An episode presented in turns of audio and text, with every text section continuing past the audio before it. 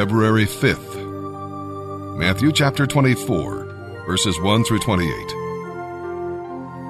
As Jesus was leaving the temple grounds, his disciples pointed out to him the various temple buildings. But he told them, Do you see all these buildings? I assure you, they will be so completely demolished that not one stone will be left on top of another. Later, Jesus sat on the slopes of the Mount of Olives. His disciples came to him privately and asked, When will all this take place? And will there be any sign ahead of time to signal your return and the end of the world? Jesus told them, Don't let anyone mislead you. For many will come in my name, saying, I am the Messiah. They will lead many astray.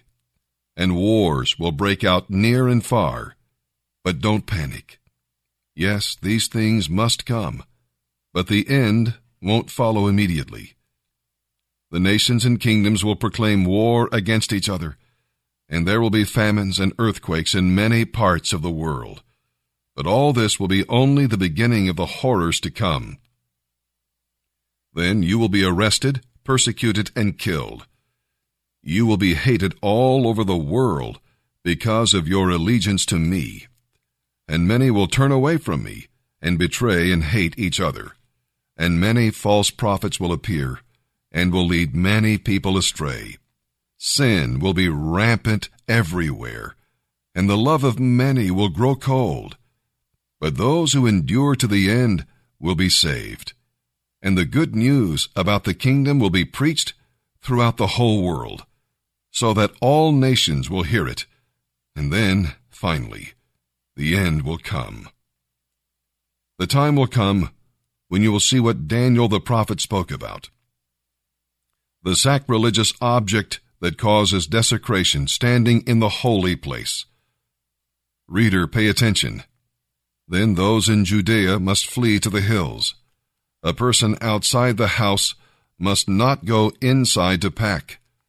A person in the field must not return even to get a coat. How terrible it will be for pregnant women and for mothers nursing their babies in those days.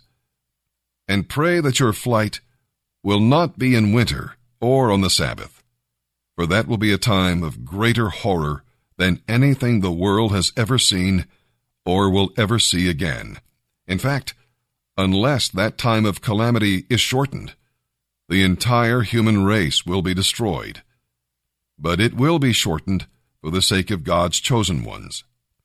Then, if anyone tells you, Look, here is the Messiah, or there he is, don't pay any attention. For false messiahs and false prophets will rise up and perform great miraculous signs and wonders so as to deceive, if possible, even God's chosen ones. See, I have warned you. So if someone tells you, look, the Messiah is out in the desert, don't bother to go and look. Or, look, he is hiding here. Don't believe it. For as lightning lights up the entire sky, so it will be when the Son of Man comes. Just as the gathering of vultures shows there is a carcass nearby, so these signs indicate that the end is near. Good morning, Lord. Thank you for a new day. Thank you that your compassion is renewed every morning.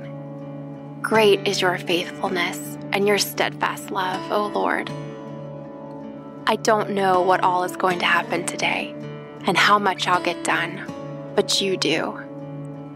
So I give this day to you. Fill me with your Holy Spirit, Father. Energize me for your work because you know how tired these bones are. Awaken me to the wonder of your salvation and quicken my spirit to the reality of your work in my life. Lord, my mind is filled with creative ideas, but they're all jumbled. Holy Spirit, come and hover over my mind like you hovered over the waters at creation and speak order out of the chaos.